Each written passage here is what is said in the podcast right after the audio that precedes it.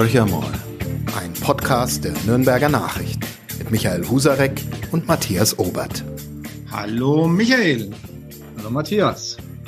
Ja, wir beide wieder mit unserem Podcast Horcher mal und wir bewegen uns wie immer quer durch die politische Landschaft und ähm, ja, kurz vor, was ist kurz vor? Wir haben noch ein paar Monate bis zu der Landtagswahl in Bayern und äh, man merkt schon, die Themen werden sozusagen, ich will nicht sagen brisanter, aber es kommt einiges auf den Tisch. Und ähm, das macht uns natürlich auch Freude, weil wir dann sehr interessante Gesprächspartnerinnen und Partner uns in den Podcast einladen können. Und eine solche haben wir heute auch wieder. Und zwar ist es Simone Fleischmann. Simone Fleischmann ist die Präsidentin des BLLV, ausgesprochen des Bayerischen Lehrer- und Lehrerinnenverbandes.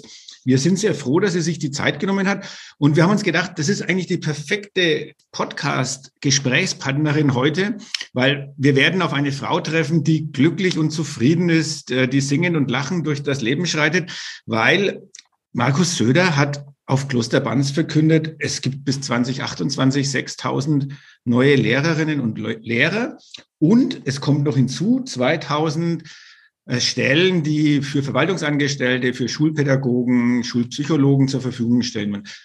Frau Fleischmann, sind Sie über, über, überglücklich?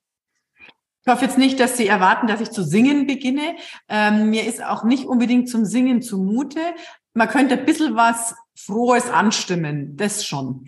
Ähm, wir haben Jahre hinter uns, auch äh, Jahre des Wahlkampfes, in dem die Bildungspolitik immer so mit dieser Überschrift versehen war, da kannst du nur Wahlen verlieren, aber nicht Wahlen gewinnen. Wir können gerne drüber diskutieren, wie wir da gerade momentan dastehen. Aber jetzt ist es zumindest einmal so, dass die Krisensituation und diese mannigfaltigen Krisen einen Ministerpräsidenten dazu bringen, die Bildungspolitik sehr früh in den Wahlkampf jetzt in die Mittelpunkte zu rücken. Ich sage das so mit der Überschrift, er hat ja jetzt auch die Bäume umarmt und jetzt dann die Kinder.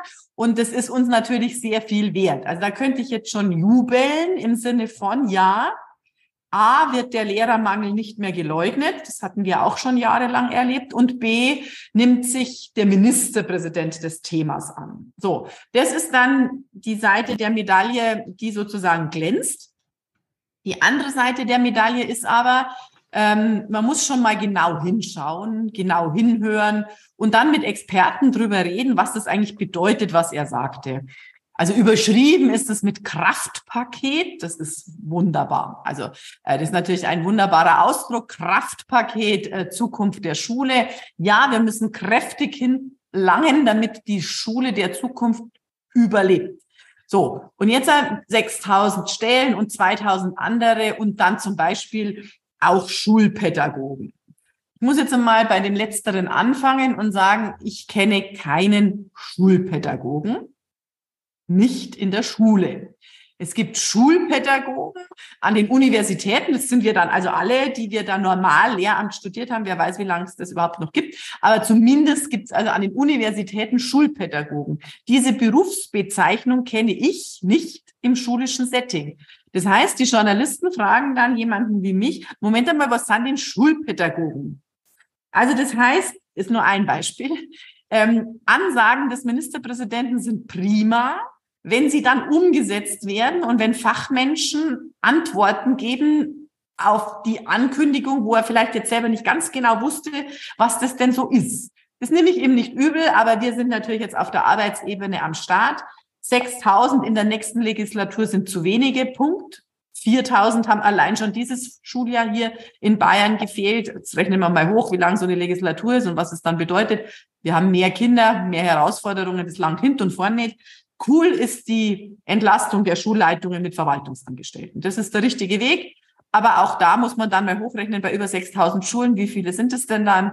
Und wir haben momentan Schulen, das ist dann der letzte, das letzte Beispiel auf Ihre erste Frage. Ähm, da ist an zwei Tagen an einer kleinen Grundschule eine Verwaltungsangestellte im Büro und die anderen drei Tage hat die Schulleiterin, die Klassleitung der 3a das Telefon dabei, macht dem ähm, Lieferanten der Pakete auf, äh, nimmt die ukrainischen Kinder an, die kommen, äh, schaut, dass die ähm, Krisenintervention in der anderen Klasse parallel gelöst wird, geht ans Telefon und füllt Klopapier auf. Also das heißt, das sind dann ähm, schon nette Ankündigungen, das brauchen wir dringend, aber das ist lang noch nicht das, was wir uns wünschen. Jetzt haben Sie, Frau Fleischmann, schon etwas Wasser in den Wein gegossen. Ich mache jetzt mal weiter. Sie haben das wunderbar formuliert. Markus Söder hat auch schon mal Bäume umarmt. Das ist richtig. Das ist irgendwie dann eher im Kurzzeitgedächtnis bei ihm haften geblieben. Momentan ist es nicht ganz so weit her mit seiner grünen Allianz. Die Grünen sind neuerdings wieder der Hauptgegner der CSU. Von Bäumen will er wenig wissen. Jetzt schmust er mit den Lehrerinnen und Lehrern und will ihnen Gutes tun, und zwar in einer vielen Varianten. Es wurde ja auch die Anhebung der Besoldungsgruppen für die Grund- und Mittelschullehrkräfte bereits avisiert. Er schüttet sein Füllhorn aus. Wie nachhaltig ist er denn, unser Ministerpräsident? Also glauben Sie ihm das mhm. alles, wenn man auf die nächste Legislaturperiode blickt, oder geht es mhm. einfach nur ums schiere politische Überleben? Leben? Mhm. Eine sehr spannende Frage, die uns alle miteinander im BLLV umtreibt.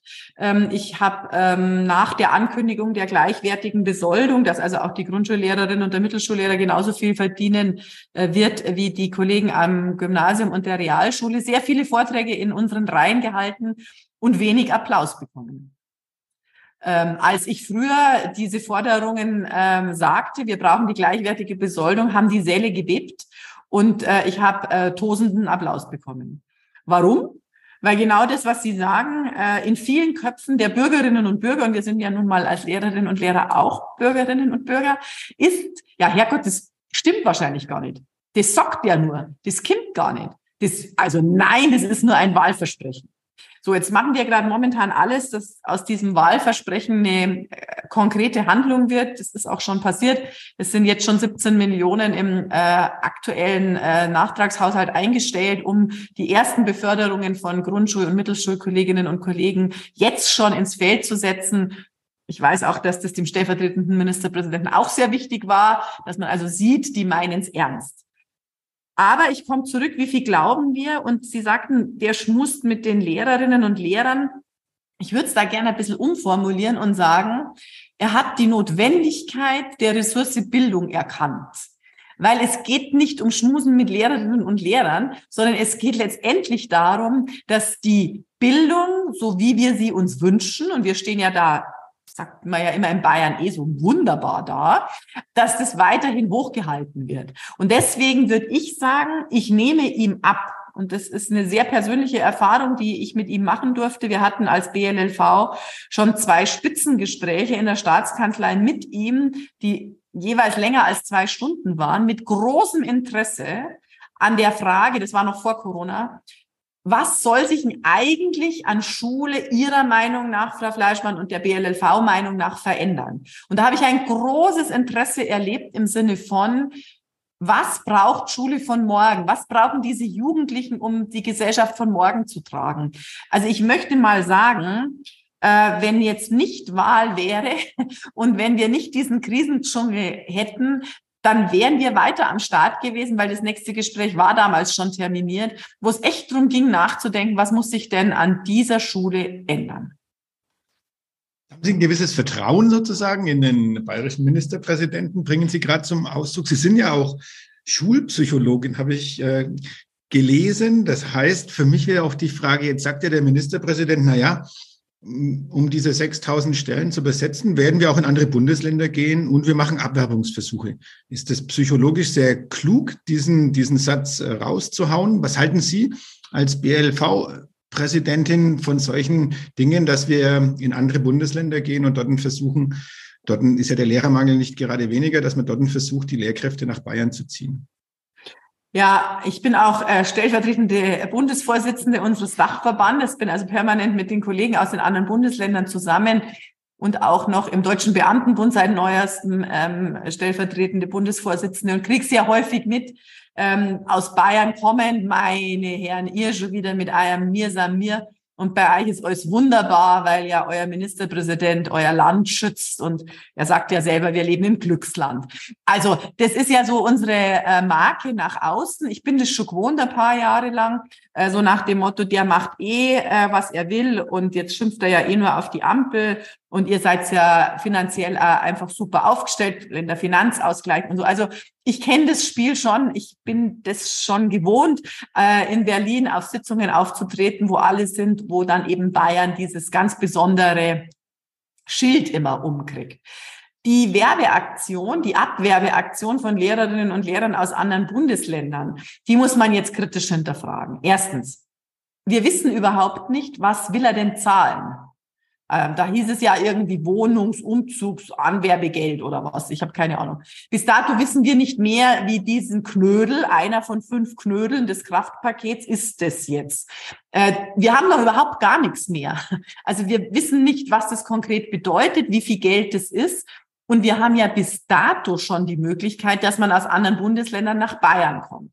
Wenn wir doch so ein ach so Glücksland sind, wo die Berge und Laptop und Lederhosen und weißblauer Himmel und wunderschöne Städte und die Flüsse und so. Ich kann ihn da zitieren, weil ich bei der Neujahrsempfangsrede gut aufgepasst habe. Also dieses Glücksland, wenn das so glücklich macht, dann frage ich mich, warum bis dato nicht schon mehr Lehrerinnen und Lehrer zu uns gekommen sind. Zudem wir ja erst noch die Ankündigung haben, dass man gleich viel verdient in der Grund- und Mittelschule. Andere Bundesländer hatten das schon. Da musste er ja jetzt nachziehen, weil es geht ja nicht, dass wir da hinterher sind. Das heißt also, da müssen wir jetzt auch auflegen. Dann haben wir aber Lebenshaltungskosten in ähm, Bayern, die schon ein Stück weit sich manchmal von anderen unterscheiden. Also wie geht denn dann dieser Ausgleich? Wie viel mehr will er denn dann den Leuten zahlen, die da kommen, damit sie kommen? Und wir haben bis dato große Schwierigkeiten, aus anderen Bundesländern Lehrerinnen und Lehrer durch wahnsinnsbürokratische Hürden, das ist mal das eine, wie viel Zettel man da ausfüllen muss, will ich Ihnen gar nicht antun. Aber wir haben da Hürden, wenn die nicht justament genau das studiert haben, was wir hier in Bayern, der Föderalismus lässt grüßen, in der Lehrerbildung studieren müssen, dann werden die gar nicht genommen. Da tun wir uns manchmal leichter mit Bürgerinnen und Bürgern, also mit Lehrerinnen und Lehrern aus dem EU-Ausland, wie mit Menschen, die Lehramt in Baden-Württemberg, in Nordrhein-Westfalen, in Sachsen-Anhalt oder in Brandenburg studiert haben.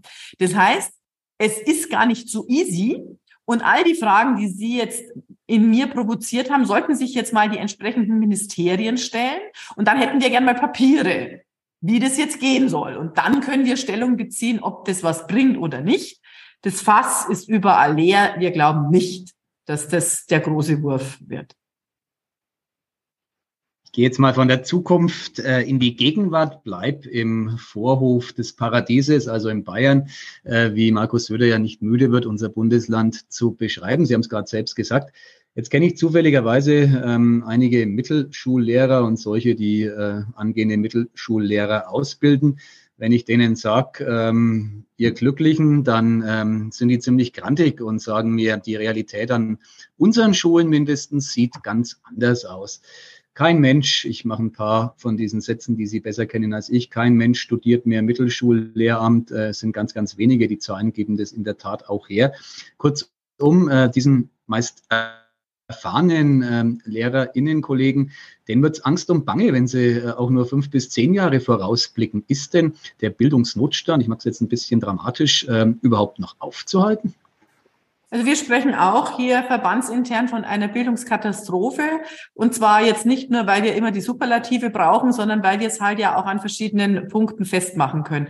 Ich sag mal einen, wenn die Viertklässler, was das erst lesen, erst rechnen, erst schreiben angeht, nur mehr ein Viertel also oder andersrum ein Viertel derer die Mindeststandards nicht erreicht, dann ist es in einem reichen Glücksland Bayern ein Be Beweis für die Bruchlandung. Also es ist eine Bruchlandung. Äh, wer die dann zu verantworten hat, da sind wir mal ganz schnell, was die Schuldigen angeht. Also ja, wir haben, so wie Sie sagen, einen eklatanten Nachholbedarf jetzt nach den Corona-Jahren, drei Jahre äh, Corona. Wir wissen alle, was die Kinder und Jugendlichen leisten mussten. Ich würde mal auch sagen, die Eltern genauso und die Lehrerinnen und Lehrer eben auch, also alle wir miteinander. Und da zeigt sich halt, dass wir es nicht geschafft haben, alle Kinder entsprechend mitzunehmen. Im Bereich der Kompetenzen nicht und schon gleich gar nicht im Bereich der sozioemotionalen Entwicklung. Haben wir auch mitgekriegt, wie schwierig es für viele Kinder war, wie viele psychische und psychiatrische Störungen entwickelt haben. Wird das besser, wenn wir anschauen, dass in Nürnberg-Erlangen ähm, noch vor zwei Jahren 164 Erstsemester Mittelschule waren und wir aktuell 27 haben, dann fällt jedem ein, das kann nicht gut gehen und das ist bayernweit so. Das ist jetzt nur eine Zahl aus Nürnberg-Erlangen, weil die eben ähm, sehr nahe liegt äh, der ähm, Kultur, in der Sie jetzt da unterwegs sind. Das heißt, wir müssen schon mal sagen, eine Schulart, von der vor allem die CSU seit Jahrzehnten sagt, sie sei die tragende Säule des bayerischen Schulsystems, ist wohl wahnsinnig tragend, aber es will halt keiner mehr hin. Also kein Kind will hin, äh, keine Mutter will, dass ihr Kind hingeht und Menschen als Lehrer wollen jetzt auch nicht hin. So, und jetzt ist halt die Frage, äh, wie lang haltet man an diesem System fest, damit man immer von der heiligen Kuh der Dreigliedrigkeit, eigentlich ist es viergliedrig, weil die Förderzentren haben wir auch noch, ähm, sprechen kann. Und wir glauben, dass man auf Biegen und Brechen festhält und dabei aber die Lehrerinnen und Lehrer und letztendlich die Kinder verliert in dieser Mittelschule.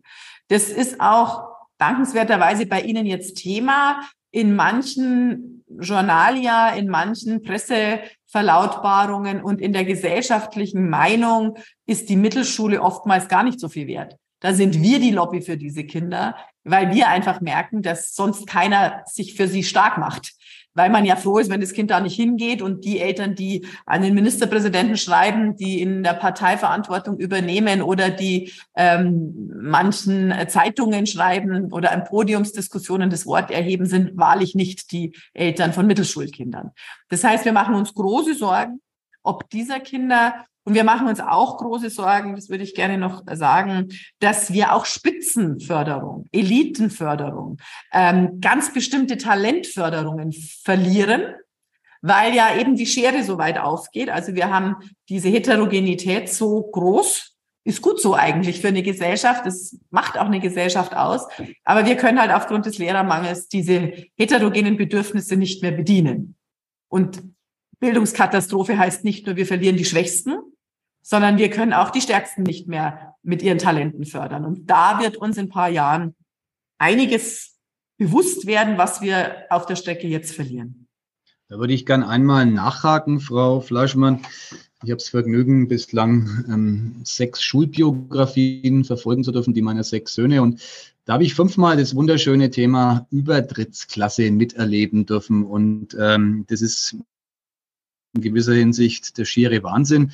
Ich bin erstaunt, dass ich hier noch gelassen sitze und mitdiskutieren kann. Ähm, da wird ja ein Hype aufgebaut, äh, der dann kann man darüber streiten, ob die Eltern schuld sind oder das Umfeld. Sie haben das gerade wunderbar beschrieben. Kein Kind will mehr auf die Mittelschule, was die Eltern ja nicht wollen und die Gesellschaft nicht will und die Politik dann entsprechend auch auf den Zug mit drauf aufspringt, obwohl sie sagt, diese Mittelschule sei sehr wichtig. Wie kommen wir denn aus der Nummer raus? Sie haben das gerade so wunderbar beschrieben. Eigentlich ist diese Viergliedrigkeit des bayerischen Schulsystems grundsätzlich nichts Schlechtes. Andererseits scheint es ideologisch ja so ähm, vorgegeben zu sein, schickt eure Kinder aufs Gymnasium oder vielleicht noch auf die Realschule. Also wie, kann man die Nuss knacken? Es gab ja mal diese Ansätze, Gesamtschule, ein verpöntes Konstrukt hier im Freistaat Bayern. Also was ist Ihre Vision? Sie sind da im Gegensatz zu uns Expertin. Wie, wie kommt man raus aus diesem sehr früh ansetzenden Leistungsdruck bei Grundschulkindern? Naja, jetzt sind wir schon ziemlich zügig nach noch nicht so viel Zeit am Knackpunkt des Schulsystems. Der Knackpunkt ist nicht unbedingt nur der Übertritt nach der vierten, aber natürlich ein eklatanter, sondern das ist das Thema, wie verstehen wir Leistung und wie definieren wir das Schulsystem über unser Leistungsverständnis. Und jetzt habe ich mich schon lange damit beschäftigt, wie kann man denn da was verändern? Jetzt kann man an verschiedenen Stellschrauben ansetzen. Würden wir das ist jetzt hätte, hätte, Fahrradkette, eine andere Leistungsgesellschaft haben, könnten wir auch anders Leistung messen und abrufen in der Schule. Jetzt haben wir das aber nicht. Wir haben eine sehr starke Ellbogengesellschaft. Wir haben eine sehr stark auf Leistung orientierte Gesellschaft hier in Bayern. Wir haben Eltern, die genau das erlebt haben. Also wir dürfen ja auch nicht immer so tun, ähm, wie wenn die Menschen, die es tragen, das alles nicht erlebt haben und jeder was anders haben wollen würde. Da heißt es dann schon mal, mein Gott, na, mir hat so ein Fünfer angeschaut. Ähm, dann habe ich halt einmal durchgelernt das ganze Wochenende. Oder das wird ja schon nicht so schlimm sein, wenn einmal die Kinder da in der vierten Klasse da jetzt einmal ein paar Proben schreiben. Muss man halt alles zusammenkneifen und sagen, nix wie durch. Und die Eltern müssen halt Nachhilfe geben oder müssen halt zahlen für Nachhilfe, ist ja alles kein Problem. Also wir haben ja Mythen rund um diese Leistung am Start, dass man natürlich da dann sagen muss, ja, wer soll denn die Mythen brechen? Wer soll denn da jetzt an der Stellschraube drehen? Dann kann man sagen, ja, die Lehrer, schau dir die Lehrer an, die schreiben die Schulaufgaben seit ewig die gleichen. Ja, die müssten halt einmal was anders machen. ChatGPT, Jesus Maria, jetzt bricht die Welt zusammen, weil wir eine KI haben. Ja, haben wir früher nicht abgeschrieben bei den Hausaufgaben? Haben wir nicht auch irgendwie was selber, ähm, ähm, das hätte ich beinahe falsches Wort gesagt, ähm, äh, bemogelt? Ja, und haben dann gesagt, das war meins, dabei hat's die Mama gemacht. Also es ist ja nicht so, dass wir in dieser Leistungsecke nicht alle sehr fündig waren als Schülerinnen und Schüler. Jetzt haben wir da dieses Chat-GPT, um Gottes Willen, das ist extrem cool. Die Antworten sind super. Jetzt brechen wir alle zusammen, weil wir jetzt nimmer wissen, wie wir jetzt Schule machen sollen. Ja, hallo. Also Schule ist doch nicht dafür da, dass wir die Leistung messen. Dieses Bulimische, das kritisieren wir seit Jahren. Ich komme gleich Richtung Lösung. Also dieses Reinfressen, Auskotzen und nichts zunehmen. Manchmal hast du als Lehrer den Eindruck gehabt, du hast es nie unterrichtet. Nie. Hattest aber einen Durchschnitt von 2,2 in der Schulaufgabe. Ja, nicht, habe ich das nicht gemacht? Nein, das haben wir nicht gemacht. Das, das höre ich zum ersten Mal. Pythagoras, wie jetzt? a Quadrat plus b Quadrat ist c Quadrat. Also ich will es jetzt gar nicht ins Lächerliche ziehen. Wir erleben alle, dass dieser Leistungsbegriff nicht passt. Und wenn wir dann sagen, dass Zehnjährige aufgrund von drei Noten auf drei Schularten zu verteilen sind und das valide sein soll, dann zeigt uns die Realität, dass es das nicht ist. Weil dann hätten wir keine Dropouts, das sind leider die Begriffe für die fallen ganz aus dem System. Dann hätten wir keine Abschulungen vom Gymnasium zur Realschule, von der Realschule zur Mittelschule, von der Mittelschule zur Förderschule. Dann hätten wir das nicht, wenn die Platzierung nach der vierten passen würde. Und wir sind halt das einzige Bundesland. Kann man dann sagen, yes, der letzte macht's Licht aus. Also wir sind die einzigen, die genau so noch agieren. Es gibt kein anderes Bundesland, das zehnjährige Kinder aufgrund von drei Noten ohne Freigabe des Elternwillens nur aufgrund der drei Noten auf diese drei Schularten verteilt. Und das pervertiert für Zehnjährige den Leistungsbegriff, wo sich auch ein Siebtklässler manchmal fragt, ob ich das noch stehe. Wir Lehrer haben null Bock drauf die Eltern haben in der Regel auch keinen Bock, äh, Kinder durch diese Zeit, sie haben jetzt das mit sechs Söhnen, das ist ja, äh, bedarf ja eh schon einer Medaille, äh, sage ich mal, äh, da jetzt geschafft, äh, durchzukommen. Und es merkt auch jeder irgendwie, das kann nicht gut sein, aber wir halten fest. Wir sind wahrscheinlich die letzten Murikaner, äh, die das nur zehn Jahre machen, aber Hauptsache, dieser Übertritt bleibt scharf in Bayern. Tja, da schließt sich eine total banale Frage an, warum darf Schule keinen Spaß machen? Also ich bleibe jetzt nochmal in der eigenen Biografie, in der eigenen Familie.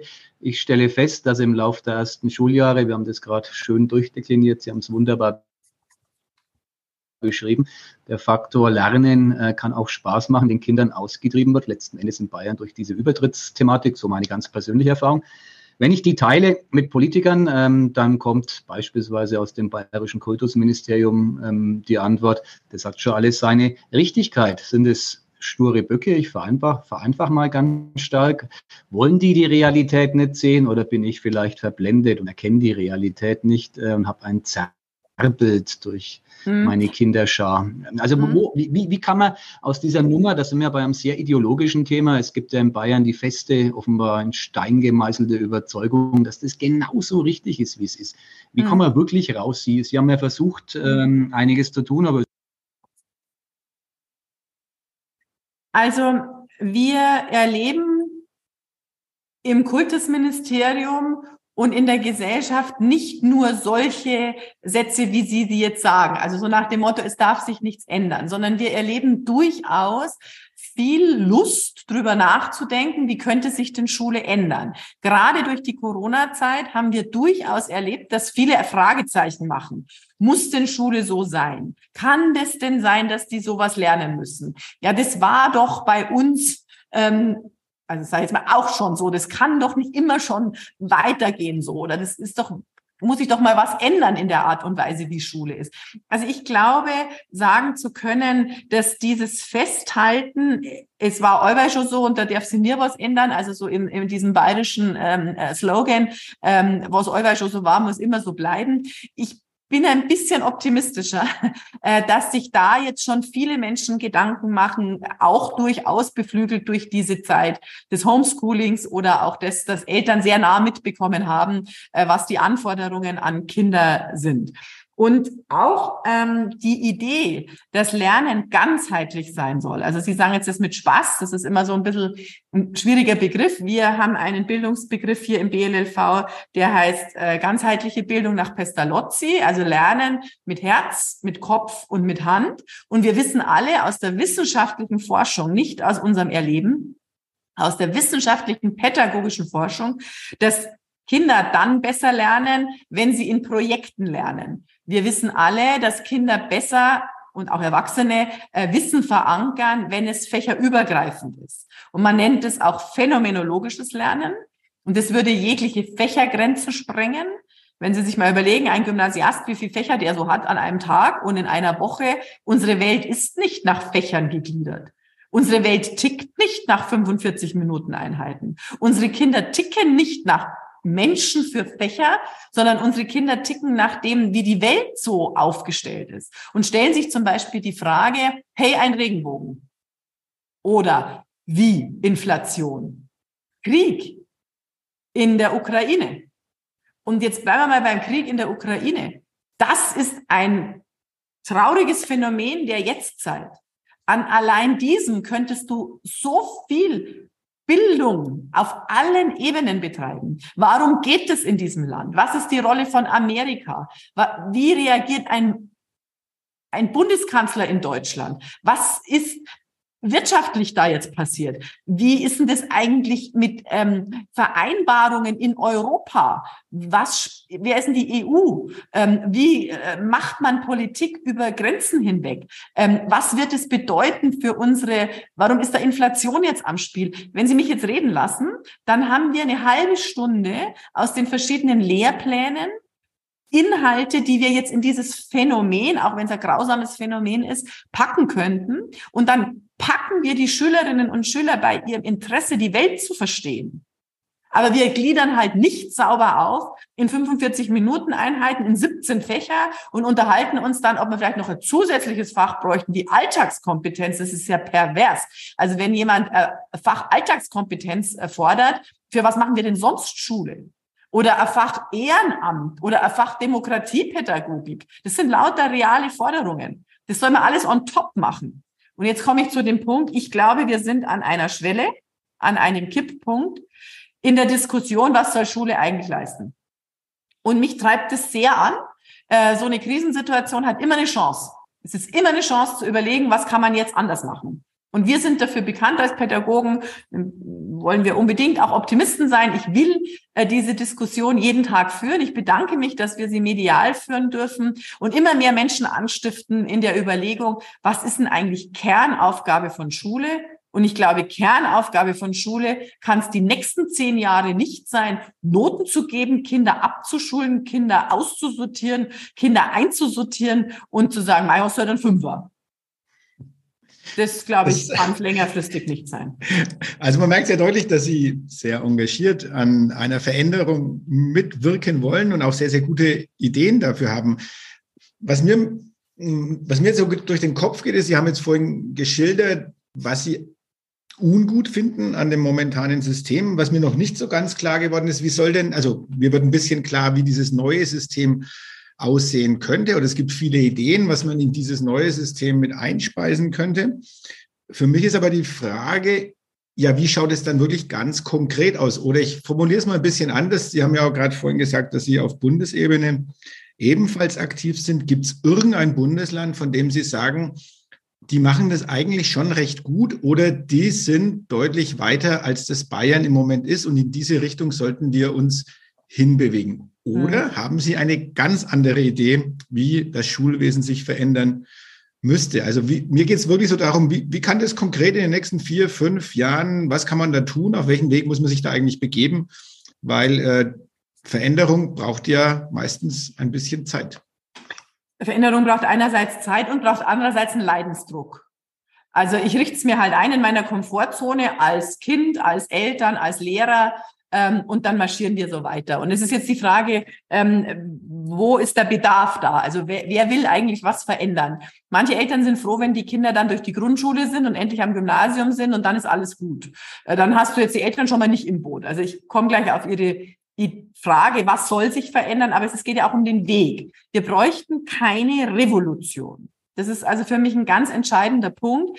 Wir können jetzt nicht eine neue Koalition brauchen, die mit anderem Farbenspiel auf einmal die Gesamtschule in Bayern äh, von heute auf morgen ähm, haben möchte. Weil ein Schalter umlegen in einem traditionellen System und jetzt die Revolution, also völlig was anderes, wird nicht funktionieren, weil keiner diesen Change mitgehen kann. Also wir brauchen behutsame Veränderungen, Graswurzelbewegungen, Leuchtturmprojekte, äh, Evaluationen von kleinen Pilotversuchen. Und ich bin zum Beispiel in der Jury des Deutschen Schulpreises. Wir schauen immer wieder, wo geht schon was. Und es geht schon viel. Und jetzt komme ich gleich zu, was eigentlich gehen sollte. Also keine Revolution, ein Mitnehmen aller Beteiligten und ein sich verständigen darüber, was ist denn jetzt Kernauftrag von Schule. Und da würde ich jetzt einfach gerne noch mal ein bisschen was dazu sagen. Ich habe es ja gerade schon formuliert. Phänomenologisches Lernen, fächerübergreifendes Lernen, Lernen in Lerninseln über verschiedene Jahrgangsstufen hinweg wäre jetzt zum Beispiel ein Punkt, wo ich glaube, dass sich das rentieren würde, darüber nachzudenken. Der zweite Punkt, Leistung ist freilich eine Note erreichen, aber Leistung muss auch im Prozess beurteilt werden. Leistung muss auch anders rückgemeldet werden wie nur mit der Note drei. Was ist denn drei? Also ich habe als Hauptschullehrerin sehr viel zu tun gehabt äh, mit Betrieben und habe meine Freunde immer angehauen und habe gesagt, ihr müsst die Kinder nehmen. Die sind ganz tolle Kinder, die ich da habe. Ähm, und dann habe ich denen die Zeugnisse oftmals zeigt oder haben Praktikum gemacht und dann haben die gesagt, ja, und was konnte der jetzt, wenn da vier Mathe steht? Ach so, was kann jetzt ja, wenn der vor vier Mathe steht? Also habe ich was ganz was anderes erzählt über diese Kinder, was diese Kinder konnten und warum er den nehmen soll in der Schreinerei. Das heißt, wir müssen also nachdenken darüber, wie wir Leistung von Kindern rückmelden, also der ganze Leistungsbegriff. Ich glaube, wir brauchen vor allem eine Anerkennung, dass in unserem Schulsystem die Schularten, wenn sie denn so beibehalten werden sollen, nicht gleichwertig sind. Also wir müssen einfach sehen, wie wir es vorher hatten mit der Mittelschule. Wer will sein Kind auf die Mittelschule schicken und warum wollen alle ihre Kinder aufs Gymnasium schicken? Und wenn es irgendwie geht, ab wenigstens dann halt die Realschule.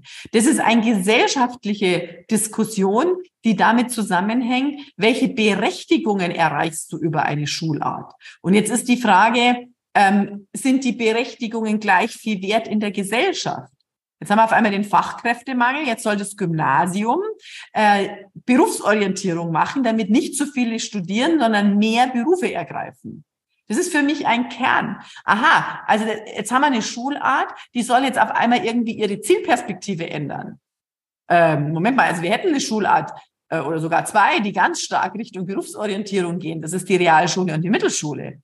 Und die Förderzentren natürlich auch. Also, jetzt passt es irgendwie nimmer. Jetzt muss ich so Pflaster kleben und so irgendwelche Projekte einkippen, damit sich da mal was ändert.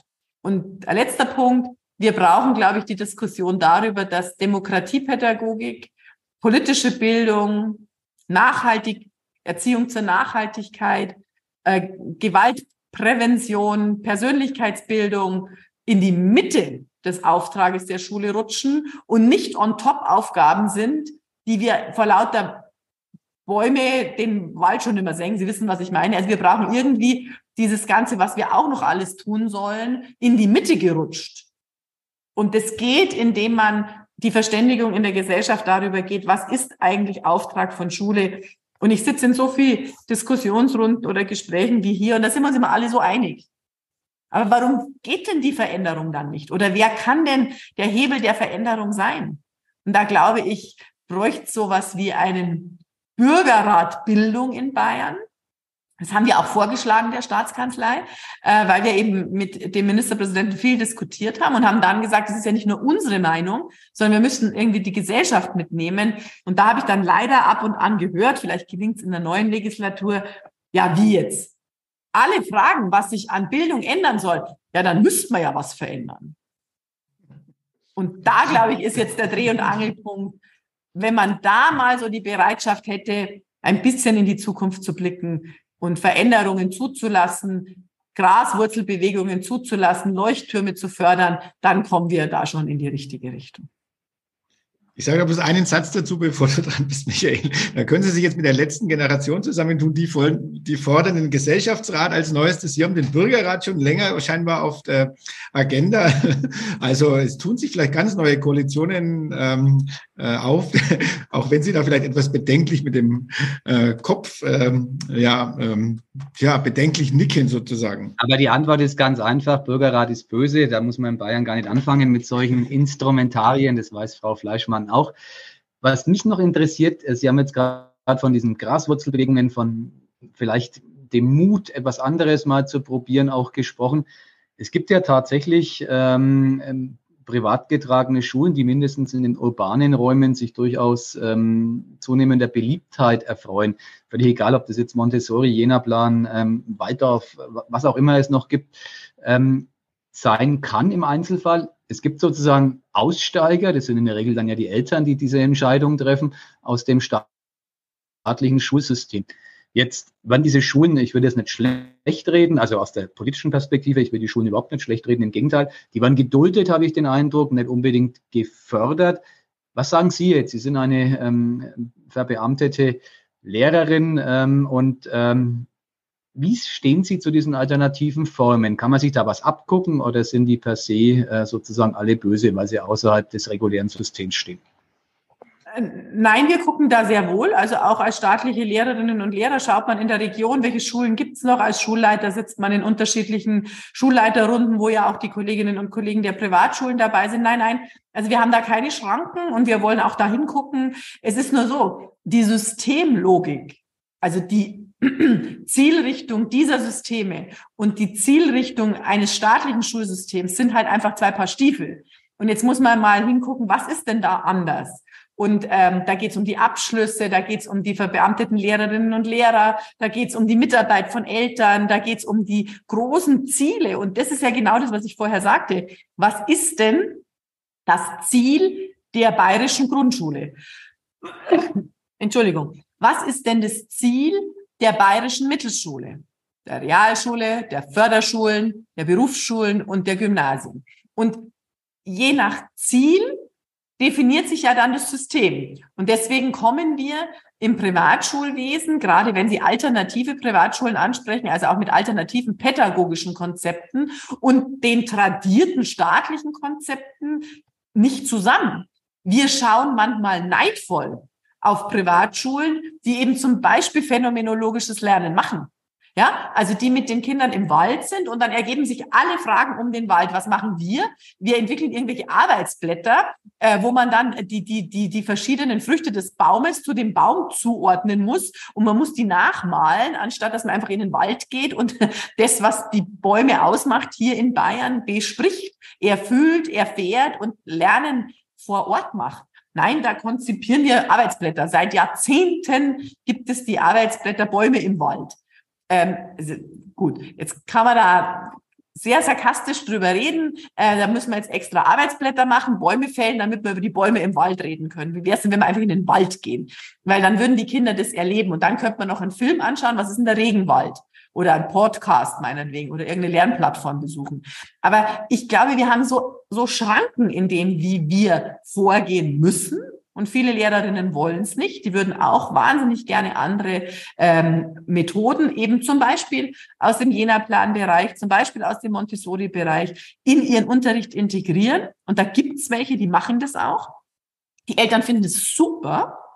Aber spätestens in der vierten Klasse, wenn es dann um die drei Noten geht, ist mir das reichlich wurscht, ob ein Theaterstück aufgeführt wird. Ich sage das Beispiel sehr gerne immer. Ich habe als Schulleiterin Ganztagsschule ähm, bei uns mit angefangen, wo ich eben ähm, tätig war. Und dann haben wir immer ein Theaterstück äh, jedes Jahr aufgeführt mit den Ganztagskindern. Und es war für die Eltern sehr wichtig, dass ihre Kinder die Hauptrolle hatten oder zumindest die zweite oder die dritte Geige spielten äh, in diesem Theaterstück. Und als dann die vierte Klasse kam und es irgendwie eng wurde mit der 233, die man braucht fürs Gymnasium, hatte ich eben durchaus mehrfach die Erfahrung, wir pfeifen jetzt auf die AG Theater und auf die Hauptrolle. Hauptsache, das Kind kriegt die 233. Und dann zeigt sich, dass die Systemlogik leider aufgeht und wir an diese Grenze stoßen. Ich hätte da noch eine Frage, weil Sie das äh, Wort Arbeitsblätter erwähnt haben und Sie haben aber auch schon das Wort Chat-GPT erwähnt. Ähm, die Spannbreite ist relativ groß. Ihnen nehme ich das jetzt mal ab, dass Sie sich mit äh, all diesen Themen wirklich beschäftigen, aber ein bisschen Skepsis habe ich, ob bei allen Lehrerinnen und Lehrern wirklich, ähm, ich nenne es mal die, die, die digitale Bildung oder das digitale Wissen da ist, um ja, selbst bei Grundschülern äh, mithalten zu können, was die inzwischen mitbringen an Kenntnissen, sei es auf dem Handy oder im Umgang mit irgendwelchen Apps. Und wenn die mal ähm, Chat-GPT wirklich so entdeckt haben, dass sie es gut verwenden können, dann ist ja immer noch die Frage, gelingt es einer Lehrkraft beim Spicken, sehen Sie es ja, können Sie ja zuschauen, ob jemand vielleicht gespickt hat und merken es vielleicht, ähm, ob eine Lehrerin oder ein Lehrer wirklich in der Lage ist, das zu analysieren, ob das jetzt eine KI geschrieben hat. Also ganz, ja, vielleicht etwas, etwas überspitzt gesagt. Wie schaut es denn aus mit der digitalen Bildung? Ich würde mal eher sagen, eher mau. Also den Lehrer oder die Lehrerin gibt es ja irgendwie nicht. Also es gibt ja hier ein paar tausend äh, und jeder Mensch ist auch noch ähm, ein Teil der Gesellschaft. Wir können auch irgendwie dazu, ja. Also wir sind ja nicht die ewig Gestrigen. Also wir haben auch ein digitales Endgerät, vielleicht das privat finanzierte und andere Menschen haben eins, was ihr Arbeitgeber ihnen stellt. Wir haben auch irgendwie eine Ahnung von der Welt da draußen und wir würden auch irgendwie gern mitspielen. Also es ist ja nicht so, äh, dass wir diejenigen sind, die alle miteinander Pfui Pfui sagen, wenn es um irgendeinen digitalen ähm, äh, Event geht oder um irgendeine Errungenschaft, sondern wir wissen ja, dass die Kinder von heute die Gesellschaft von morgen sind und wir bilden diese Kinder auf eine agile, diverse, äh, globale Arbeitswelt von morgen vor. Mit manchmal Methoden von vorvorgestern. So, und das, dessen sind wir uns schon bitte bewusst. Also die meisten Kolleginnen und Kollegen sind eben Teil der Gesellschaft, alle sind Teil der Gesellschaft und alle reflektieren die Welt. Und dass die jetzt digital ist, haben wir jetzt auch schon kapiert. Und dass das nicht mehr weggeht, haben wir auch kapiert. Also es, ähm, wir können jetzt nicht warten, bis das Zeigen wieder weggeht. Äh, das bleibt. Und deswegen wollen wir uns damit beschäftigen. Und jetzt sage ich mal eigentlich alle.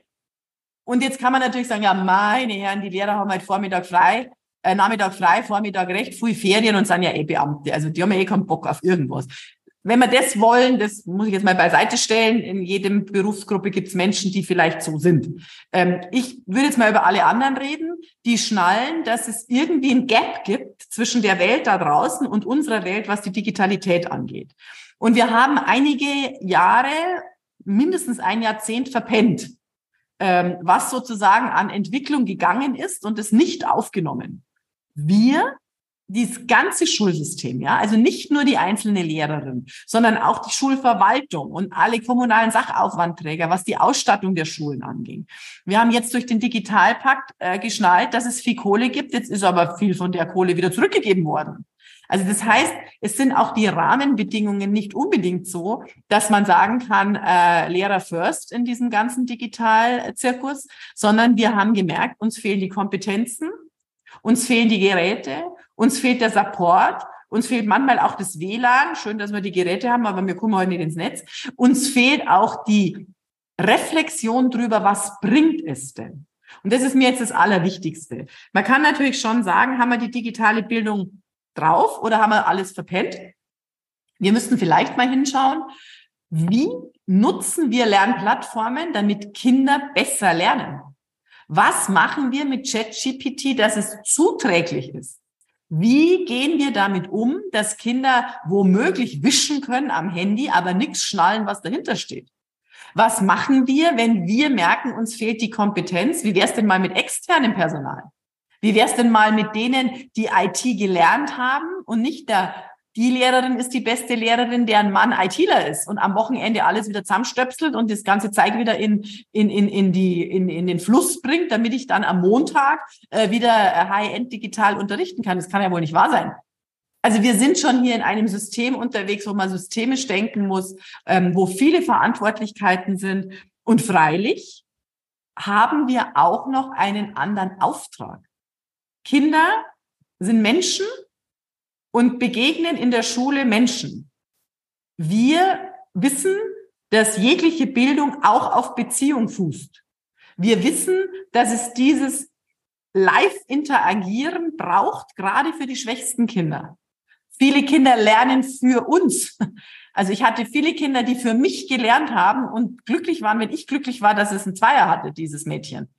Ähm, also wir haben auch noch eine Emotionalität in der Schule und da gibt es viele Lehrer, die werden dann belächelt, dass sie sagen, es kommt auf die Beziehung an. Es gibt aber viele Studien, unter anderem die von Hetty, äh, die eindeutig belegen, dass es die Lehrerpersönlichkeit ist, die es ausmacht und die Art und Weise, wie authentisch ich bin und wie sehr ich in die Beziehung gehe. Also Sie merken, ja, wir haben einiges ähm, aufzuholen.